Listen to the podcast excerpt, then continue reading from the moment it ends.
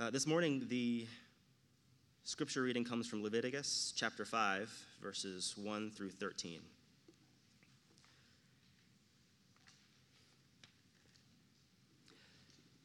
If anyone sins because they do not speak up when they hear a public charge to testify regarding they, something they have seen or learned about, they will be held responsible. If anyone becomes aware that they are guilty, if they unwittingly touch anything ceremonial, ceremonially unclean, whether the carcass of an unclean animal, wild or domestic, or of any unclean creature that moves along the ground, and they are unaware that they have become unclean, but then come to realize their guilt, or if they touch human uncleanness, anything that would make them unclean, even though they are unaware of it, but then learn of it and realize their guilt, or if anyone thoughtlessly takes an oath to do anything, whether good or evil, in any matter one might carelessly swear about, even though they're unaware of it, but then they learn of it and realize their guilt. When anyone becomes aware that they are guilty in any of these matters, they must confess in what they have in the way that they have sinned. As a penalty for their sin, for the sin they've committed, they must bring to the Lord a female lamb or goat from the flock as a sin offering.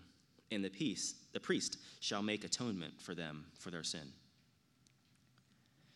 Anyone who can't afford a lamb is to bring two doves or two young pigeons to the Lord as a penalty for their sin, one for a sin offering and the other for a burnt offering.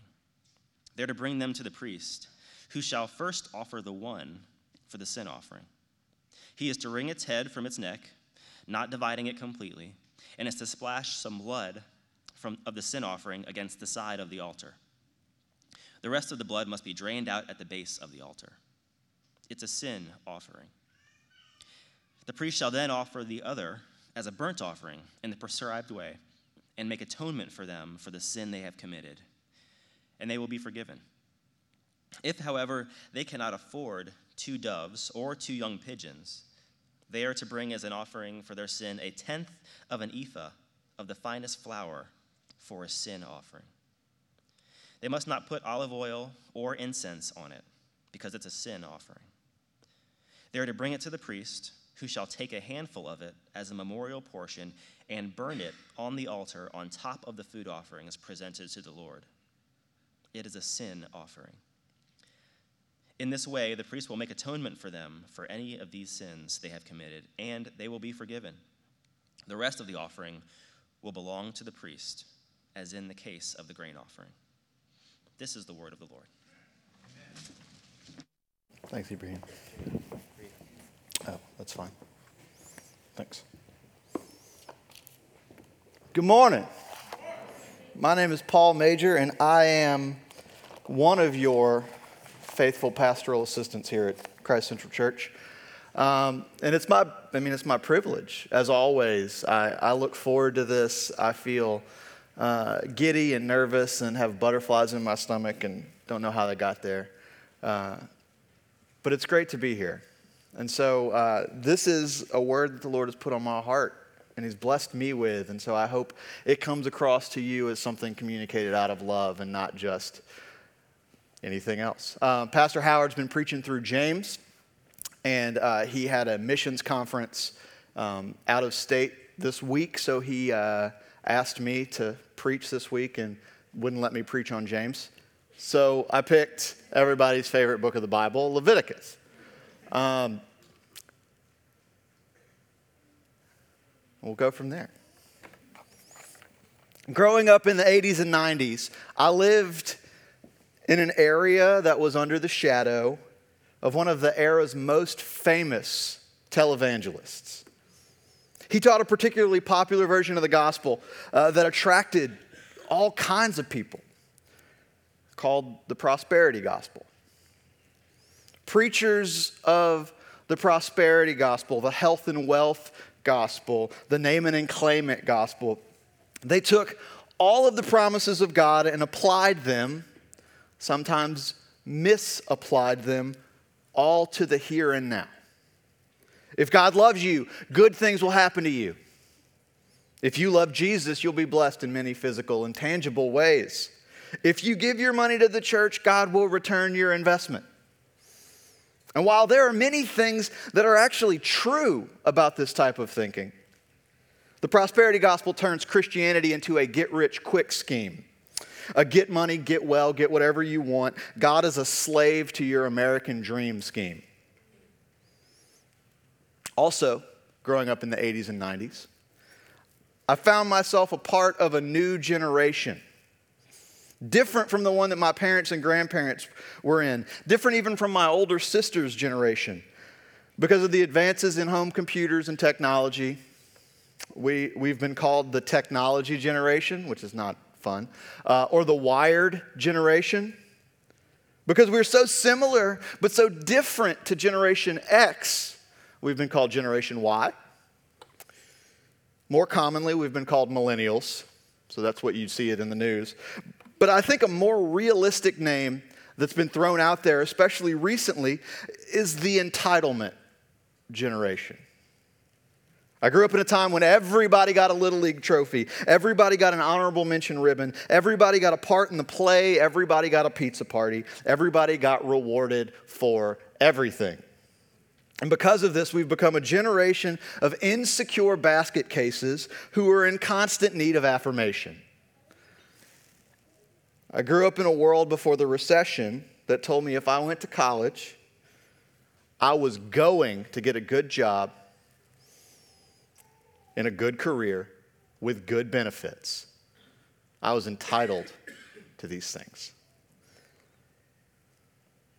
This sense of entitlement seems to have grown out of, or at least alongside of, this prosperity gospel. They were both speaking to something that was endemic in the world. If I do enough, God has to reward me. Thus, by 2015, we live in an age where it's not uncommon for people to look at the gospel of grace like it's something that we deserve, that we're owed, or that we're entitled to. Even if it's not preached from the pulpit, I can speak for myself, it's definitely felt in the pew. But this sense of entitlement is not a new thing that was invented in the 1980s. This, the entitlement generation is defined as, excuse me, the group born between 1979 and 1994 who believe they are owed certain rights and benefits without further justification. But don't get too excited, baby boomers. Your generation and the ones that came before you all thought that if you worked hard enough, studied long enough, and invested smart enough, you were owed something as well. This thought of entitlement is epidemic in today's society, but ultimately it has its roots at the beginning of time. Adam and Eve felt that they were entitled to eat from the forbidden tree. Cain felt entitled to the same benefits as his brother Abel. Even biblical heroes like Moses and David felt entitled to what they wanted when they wanted. They sang the familiar song with the bratty Veruca Salt from Willy Wonka's Chocolate Factory. I want the works. I want the whole works presents and prizes and sweets and surprises of all shapes and sizes, and I want it now. But the gospel is not a gospel of entitlement. In fact, we tried to get the strike through through entitlement, but Charles said we don't do that at Christ Central. Um, and Phelps probably wouldn't appreciate it if I just scratched through that with a Sharpie on the expensive screen. So instead, we just put a question mark. The entitlement gospel? The gospel is not a gospel of entitlement. We don't deserve forgiveness. We don't deserve God's love. We don't deserve grace. That's what makes it grace. It's something that we don't deserve. In spite of our best efforts, we don't deserve God's grace. We aren't entitled to it. And so, this text in Leviticus, believe it or not, shows us that the gospel is not a gospel of entitlement. But it is three things the gospel is a gospel of confession, the gospel is a gospel of repentance, and the gospel is a gospel of gratitude. Leviticus 5 1 through 13 is laid out in a pretty logical way. If you were guilty of these types of sins, this is what you needed to do in order to find forgiveness. First, you needed to come to terms with your sin and your sinfulness and confess, I have sinned. Then you needed to offer a sacrifice. While this passage in the whole book of Leviticus appears to be uh, a detailed instruction manual for an outdated for, for an outdated practice in an outdated society, it actually teaches us a lot about God. For starters, God wants to forgive us.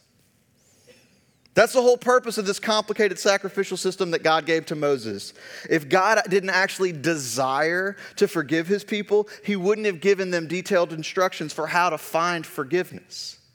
Ultimately, because of sin, something has to die.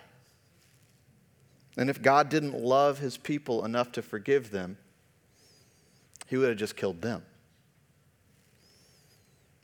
But after Moses led the Israelites out of slavery in Egypt, God brought them to Mount Sinai, and there he met with them. He appeared to them and gave them his law so that they might find forgiveness. Leviticus is a detailed and some say mindlessly boring account of all the different types of sacrifices and practices that the people of God were to participate in. But the reason for it is that they had been saved from certain death under the Egyptians, and now they had an opportunity to live in union with God. But what makes it most apparent that God actually wants to forgive our sins is the nature of the sacrifices in this passage. If you were generally well off, you were told to sacrifice a female goat or a sheep, uh, as the actual practice is elaborated in the previous chapter, if that's something you want to try at home. Let's call this upper middle class.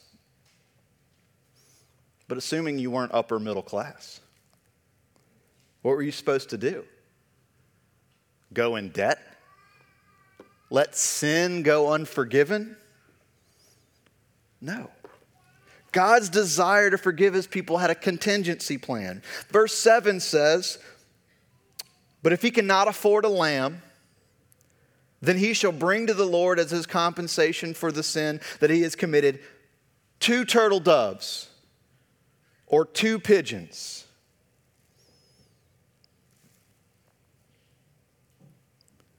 Let's call this lower middle class. Excuse me. Uh, let's call this lower middle class. Even if you couldn't afford to shell out cash for a lamb or a goat, which must have been relatively expensive in this time, uh, you could bring two birds. But what if you weren't even lower middle class? What if you were, for lack of a better term, working class, living paycheck to paycheck, bad credit, no credit, no problem?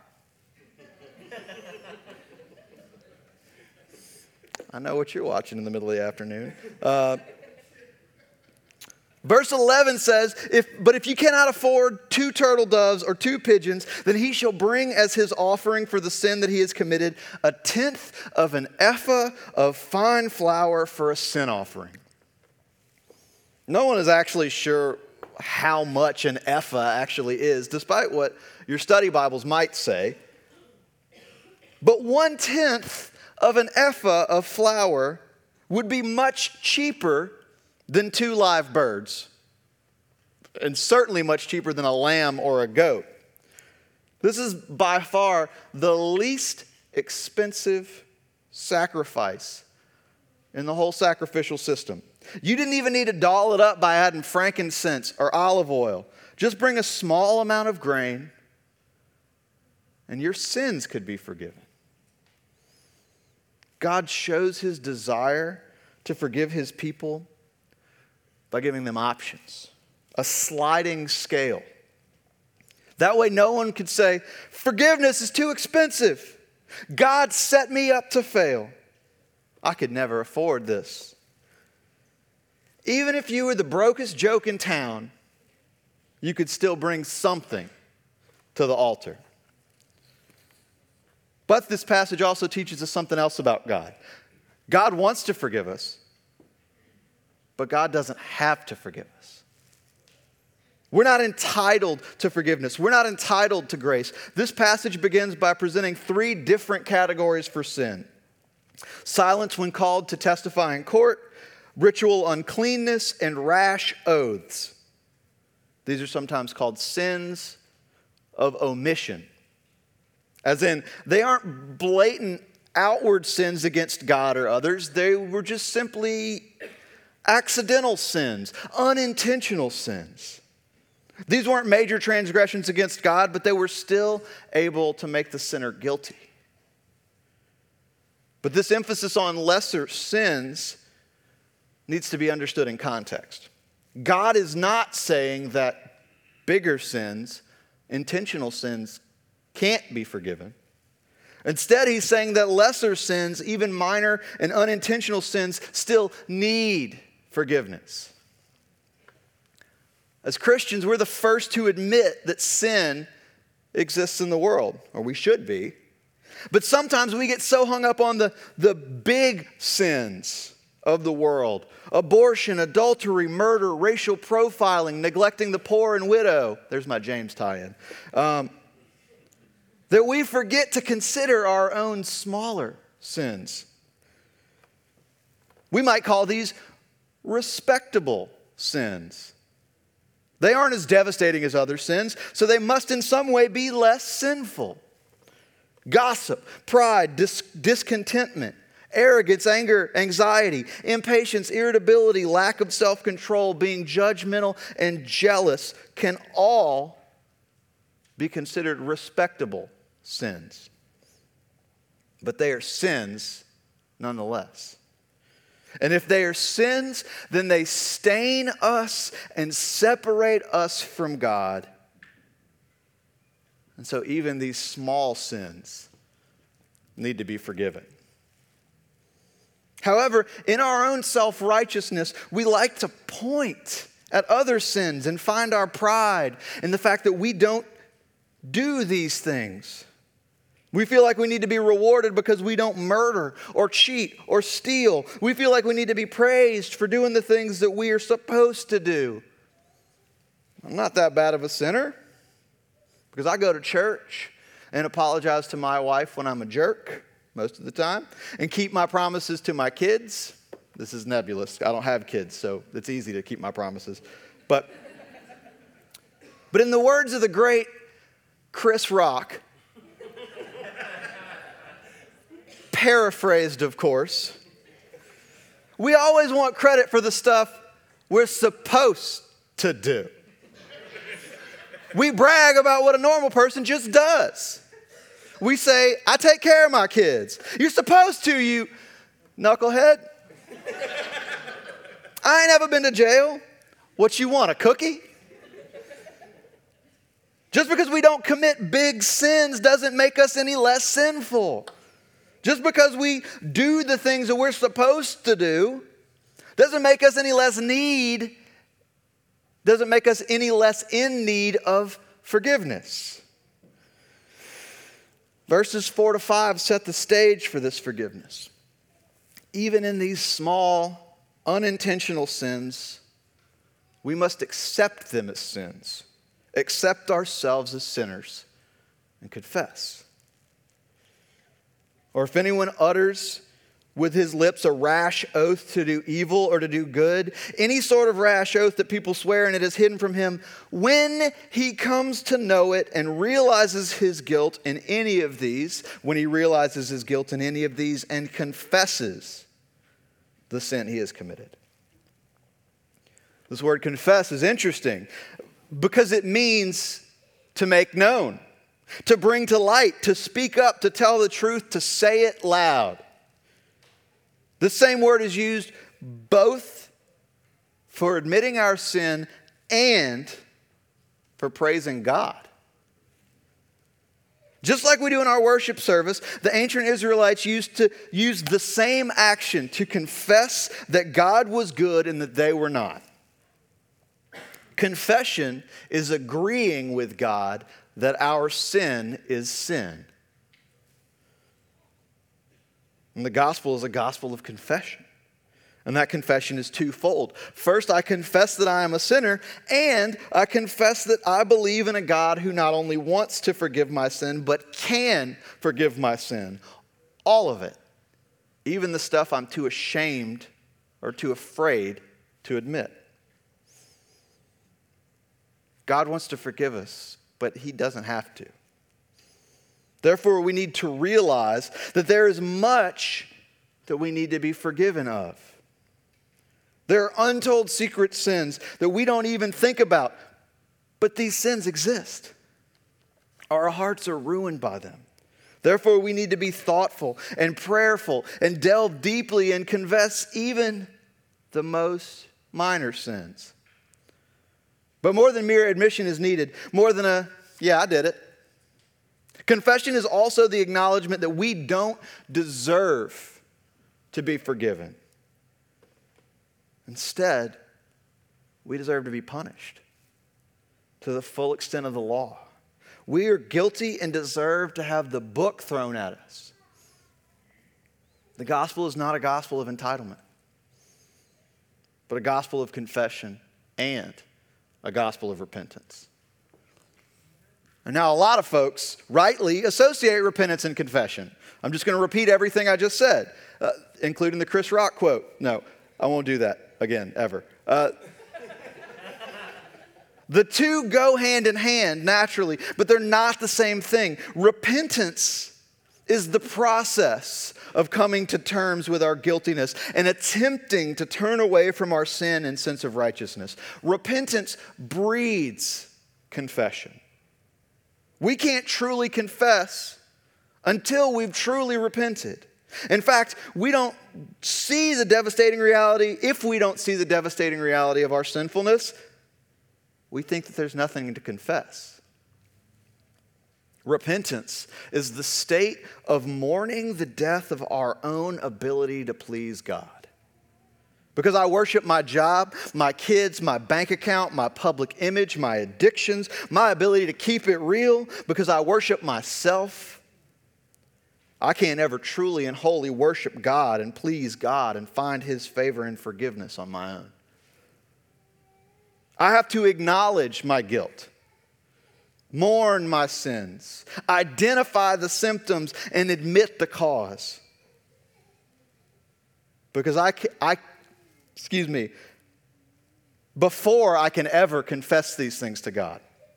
Leviticus 5 shows us overwhelmingly that the sins that can separate God from his people are not always blatant and defiant sins. Not every sin is an intentional rock flung in the face of God.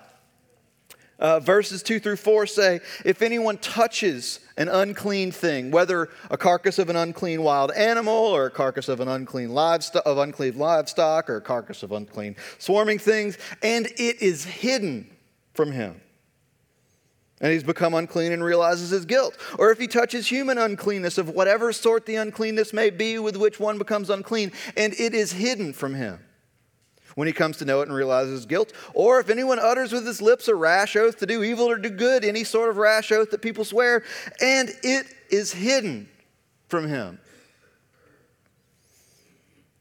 Our sin is sometimes hidden from us, but it's never hidden from God. Christian writer Max Lucado speaks of confession as telling God you did the thing he saw you do. He doesn't need to hear it as much as you need to say it. But we can't confess what we don't know. We can't confess what we don't believe to be true. Therefore, we can't confess sins that we didn't realize we committed. But verses 2 through 4 aren't just about hidden sins, they're about hidden sins come to light. Every time this passage points out hidden sins, it does so in relation to their being realized. If, if anyone touches an unclean thing and it's hidden from him and he realizes his guilt, if he touches human uncleanness and it's hidden from him when he comes to know it and realizes his guilt, or if anyone utters a rash oath and it's hidden from him when he comes to know it and realizes his guilt in any of these things, then and only then can he confess his sin and offer his sacrifice. We can't confess our sins until we realize that they're sins, and we won't realize that they're sins until we meditate on our actions, thoughts, and responses in light of the holiness and sinlessness of God. we naturally love to hide in the darkness, in the darkest places of our hearts. We stake claim to these dark places and we call them unconquerable. But God shines His light on those darkest places and makes us aware of our sins. He brings our sins to light. However, we naturally hate the light and love the darkness. Like roaches who run from the glow of the refrigerator light, we in our sin run and hide from the light of Christ. We run and hide in the darkest places of our hearts. But Christ calls us to come toward the light and let that light shine in those dark places, transforming them. Once we acknowledge our sin, Christ shines his light on them and transforms them. But until that happens, until we thoughtfully and prayerfully search out the caves and caverns, those dark recesses of our hearts, we're living in unrepentant darkness. Haunted mansions are always scary on dark, stormy nights but they suddenly lose their hauntedness in the daytime. This is repentance. Allowing the light to shine in those dark places that we have for a long time said, I don't want Christ here. Repentance is embracing the guilt and condemnation that we feel because of our hidden sins and calling them out. We can't confess our sins until we first walked in repentance. And according to Leviticus 5 5, we can't come before God and make things right until we've realized our sin and confessed it. Sacrifice without confession is pointless. And ultimately, what repentance and confession do is communicate to God and to ourselves that we want Him to be our Lord. We want Him to be our God. Just as God desires to forgive us we must desire to be forgiven. Christians should, therefore, be in a constant state of repentance, always looking to Christ alone for salvation and always working to live a righteous life before Him. The difference between confession and repentance is this confession is words, repentance is action. If we have truly walked the walk, then and only then can we talk the talk. Repentance reminds us that we are not entitled to God's forgiveness, but that God is loving enough to give it to us anyway. However, we can't presume on the riches of God's kindness, as the Apostle Paul writes in Romans 2. We can't take God's grace for granted. And we can't sin just because we know God is going to forgive us. As a kid, I used to love playing baseball. But if anyone knows me very well, I'm not very good at anything. Uh, so, once I was throwing the ball against the outside wall of my house, and I was fielding it as the ball would bounce off the wall. But like I said, I wasn't very good. And I threw the ball too hard and missed the wall completely and the ball went straight through my bedroom window. Of course, I got in trouble. And what was I doing throwing the ball so close to the window in the first place? I knew I wasn't any good. Why was I deceiving myself by going, no, I can get it between the 18 feet between the two windows? But my parents were kind and they forgave me. But this forgiveness came with a stipulation a clause, an end user agreement. Just because they had forgiven me didn't mean I could go around smashing windows because I felt like it. The first time was an accident, but if I did it again after I'd learned my lesson, it would be much harder to convince my parents that I was sorry. But don't we do this type of thing with God? We sin, realize our guilt, repent and confess, find forgiveness, and then go right back out and do it again. We know it's wrong, but it feels so good. We tell ourselves, it's all right, God will forgive me, or this will be the last time, or who's it really hurting anyway? And we sin against the very grace that we've received.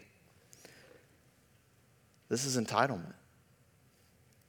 We receive grace and then feel entitled to receive it again and again. And we act like we deserve it. The opposite of entitlement is gratitude.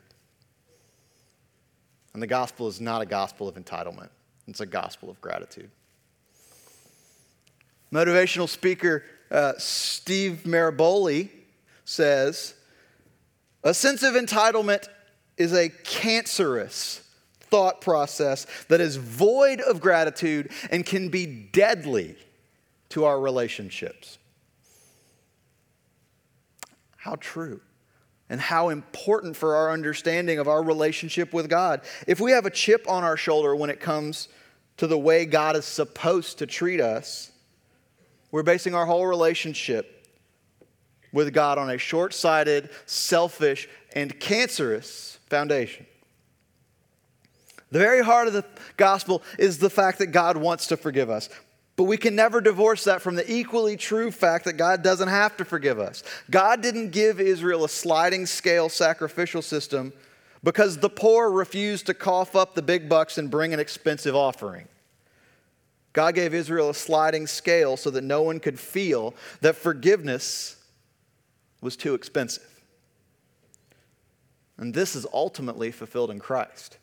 When Christ took on the expense and made it possible for anyone to come to him.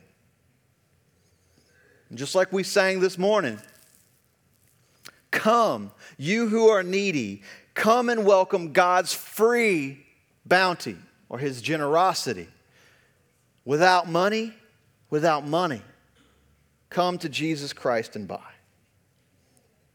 If we look at this passage in the light of Christ's ultimate sacrifice, ultimate and eternal sacrifice, then we see that Jesus paid for our sacrifice for us. He became the sacrifice for us. And now we don't have to do anything.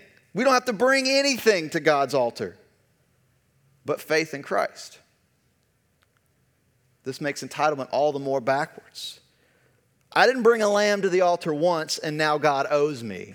I didn't bring a handful of flour and now I've got God in a corner. Christ brought himself to the altar for me, and I've brought nothing. Therefore, I am entitled to nothing. But I am graciously given forgiveness in spite of my entitled, apathetic, and cynical attitude. But there's more to it than this. More than just Jesus paying the cost for our sins, more than just Jesus just hanging there on the cross. There was an empty tomb. Jesus didn't just die, he rose again. No lamb ever came back to life as if to say, Your sins have been forgiven. Sin no longer has a power over you. No bird ever unbroke its neck and flew away, as if to say, There is no more need for sacrifices. No handful of flour ever reconstituted itself and rose from the flames, as if to say, There is therefore now no condemnation. But God the same God who actually wants to forgive his people is also fully capable of doing so. And this God sent his son to die and to defeat death and to put an end to the old ways of expensive grace and to usher in a new age of free but by no means cheap grace. This is not a pay what you want kind of grace. Christ paid for everything, and we're not even expected to leave the tip. Therefore, we should fight our own sense of entitlement and fight for a sense of gratitude. Real, life changing gratitude. And what might this gratitude look like? Well, as I was preparing to preach today, I was suddenly overcome by a realization. All of my prayers seem like a Christmas list, and God is Santa Claus. No matter what I prayed for, more often than not, it came out, gimme, gimme, gimme, instead of thank you, thank you, thank you. This is not to say that it's wrong to ask your loving Father for, for things, for He loves to provide for His children. But I noticed that my prayers always sounded like, thanks for today, but here's how you could do a better job tomorrow. And so when we get caught in a cycle of praying, give me, guide me, help me, heal me, we come very close to the edge of entitlement. Maybe this doesn't apply to you. But I know that I need to stop asking God and start thanking God. God knows what we need, He knows what we want, He knows the difference between the two, even when we don't. God has already given us so much. Maybe it's time to start reflecting on that and thanking Him. Or maybe gratitude looks like the way we approach sin. It's true. We aren't sinners because we sin, we sin because we're sinners. But saying and thinking and feeling things like God has to forgive me or it's okay, God will forgive me are not reflective of a changed and grateful heart. A changed and grateful heart uh, grieves sin and hates sin. It does not make excuses for it. Grace doesn't mean it's okay to sin. Grace means that in spite of your sin, you are okay with God. Because of Christ's death and resurrection, because Christ is watching over us in heaven and working through us on earth and will one day come again, you are okay with God. You have been declared righteous even though you aren't, because Christ died as a sinner even though he wasn't. This declaration of righteousness, what we sometimes call our justification, is important to understand in relation to Leviticus 5. The sin offering was designed not to purify the sinner, but to purify the altar. Our sin is contagious, and our God and our Father cannot be in the presence of our sin. Our sin separates us from God. And that's why this sacrifice was designed the way it was.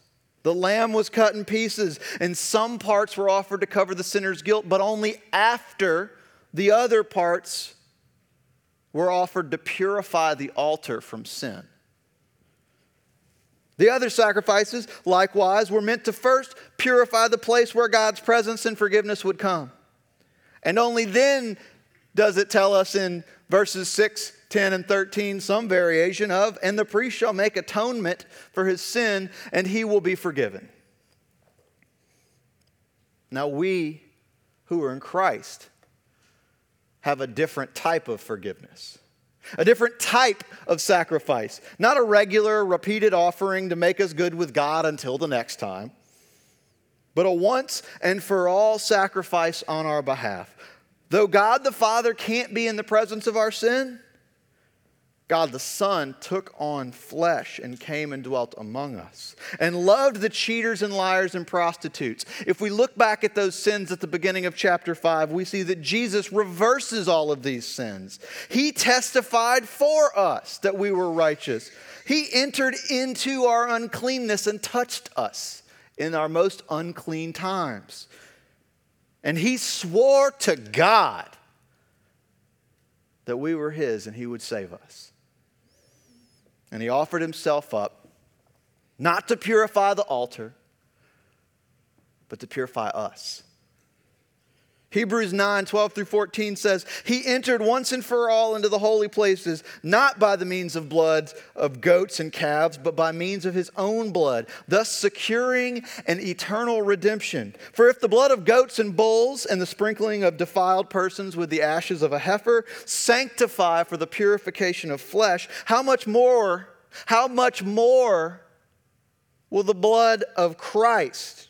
Who through the eternal Spirit offered himself without blemish to God, purify our conscience from dead works to serve the living God. Christ's death has purified us from the pollutions of sin in a complete and absolute way that never need to be repeated nor can be repeated. God wants to forgive you. And He's made it possible to forgive you because He loves you. You don't deserve it, you aren't entitled to it. And that's what makes it so incredible. We aren't expected to bring lambs or birds or flour or anything. Christ gave himself as our sacrifice.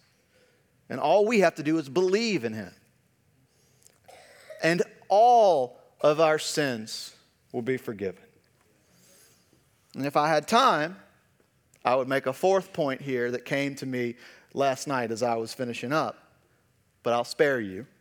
And just end with this for you to take home and chew on and think about. But if you believe this, if you believe all this that I've said about this Christ, that he died and he rose again, then you can be confident. Because the gospel is not a gospel of entitlement, but a gospel of confidence. You can be confident, but not entitled. Confidence that God will forgive you is different from arrogance and entitlement that God has to forgive you. Our confidence comes not from our own sense of pride or self worth or what we deserve, but our confidence comes from what Christ accomplished. He offered himself as our sacrifice. He defeated death and the hold that it has over us. He forgave our sins and promised us eternal life. Jesus keeps his promises. So we should have no reason to doubt. We can be confident. In fact, we must be confident. As long as that confidence never eclipse, never eclipses our gratitude for the grace that God has shown us. Let's pray. Father, I thank you for your son. I thank you for your word. I thank you that over the course of human history, you have revealed yourself in such ways that point to him and that now we have come to know him, that he entered into our sin to save us. And that the gospel is as simple as all who believe will be saved. In his name I pray. Amen.